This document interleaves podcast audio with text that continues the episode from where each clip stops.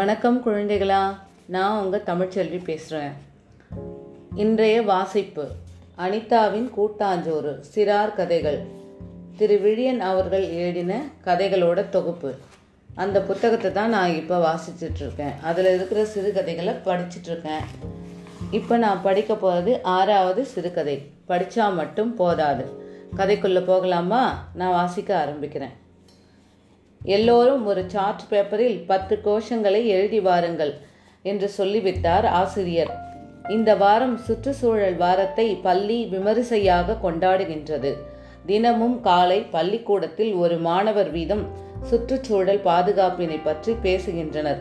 பல்லவிக்கு என்ன எழுதி வருவது என தெரியவில்லை. அப்பா வெளியூர் போயிருக்கின்றார். அம்மாவை கேட்டதற்கு எனக்கு தெரியவில்லை என்று சொல்லிவிட்டார். மூன்றாம் வகுப்பு படிக்கும் பல்லவிக்கு தன் வீட்டின் அருகில் இருக்கும் நூலகம் செல்லும் பழக்கம் இருந்தது. நூலகரும் குழந்தைகளிடம் பாசமாக நடந்து கொள்பவர். மாமா எங்க பள்ளியில் சுற்றுச்சூழல் பாதுகாப்பு வாரம் அனுசரிக்கின்றோம். எனக்கு பத்து கோஷங்கள் வேண்டும் மாமா. சில புத்தகங்களை எடுத்து தாங்களேன் என்றாள். இன்னும் ஒரு மணி நேரத்தில் நூலகம் மூடிவிட வேண்டும். சில புத்தகங்களை எடுத்து கொடுத்தார். அதிலிருந்து ஐந்து கோஷங்களை எழுதினாள். மீதி ஐந்திற்கு மீண்டும் நூலகரிடமே வந்தாள். இந்த உலகினை பத்திரமாக நாம பாதுகாக்கணும். அதற்கு என்னவெல்லாம் நாம செய்யணுமோ அதைத்தான் கோஷமா எழுதணும். நீயே எழுது பார்க்கலாம் என்று ஊக்குவித்தார். பல்லவி தட்டு தடுமாறி மீதி ஐந்தினை தானே எழுதினாள். எழுதினா மட்டும் போதாது பல்லவி இதன்படி நீ நடக்க வேண்டும் என்றார். அம்மாவிடம் கோஷங்களை இரவு காட்டினாள். அம்மா நம்ம தோட்டத்தில் மரம் வைக்கலாமா? என்றும் விண்ணப்பித்தாள்.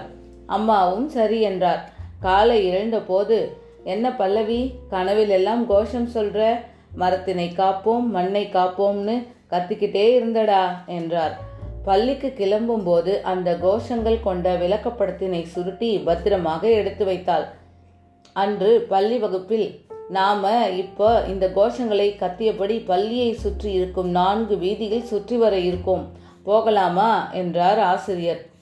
வகுப்பினை விட்டு வெளியே என்றால்தான் குழந்தைகளுக்கு கொண்டாட்டமாச்சே. எல்லோரும் வரிசை கட்டி நின்றார்கள். மாணவ தலைவி என்னென்ன கோஷம் போட வேண்டும் என ஒரு தாளில் எழுதி கொண்டாள்.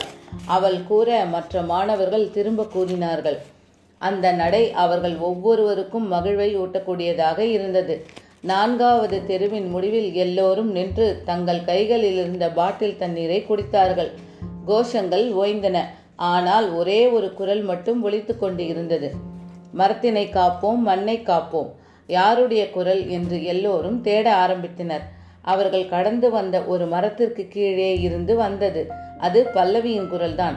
அவள் அந்த மரத்திற்கு கீழே அமர்ந்து கொண்டிருந்தாள். அவள் அருகே கடப்பாறைகள் இருந்தன.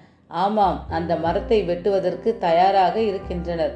எல்லோரும் பல்லவியை பார்க்கின்றார்கள். அவள் கோஷத்தை நிறுத்தவே இல்லை. வெட்ட வந்தவர்கள் டீ குடித்துவிட்டு திரும்பினார்கள். ஒரு மாணவி ஏதோ சொல்லி கொண்டிருப்பதை கேட்டு அதிர்ச்சியுடன் நின்றனர். எம்மா பொண்ணு எழுந்து ஸ்கூல் போ என்றார்கள். பல்லவி தொடர்ந்தாள். மரத்தினை காப்போம் மண்ணை காப்போம். மாணவர் கூட்டத்திலிருந்து குமார் அதே வார்த்தைகளை சொல்லிக்கொண்டு பல்லவியின் அருகில் அமர்ந்தான். அதன் பின்னர் பாலு சென்றான்.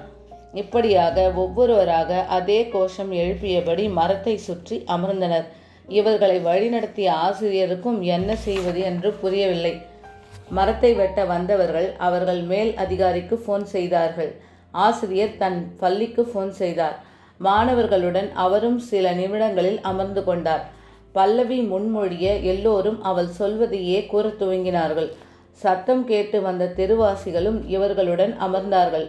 அரசு அதிகாரியும் வந்தார். செய்தியாளர்களுக்கும் செய்தி சென்றுவிட சில கேமராக்களுடன் வந்துவிட்டனர். இந்த மரத்தை அகற்ற மாட்டோம் என அதிகாரி உறுதியாக வாக்களித்த பின்னரே மாணவர்கள் எல்லோரும் கலைந்து சென்றனர். பல்லவி கடைசியாக எழுந்தாள்.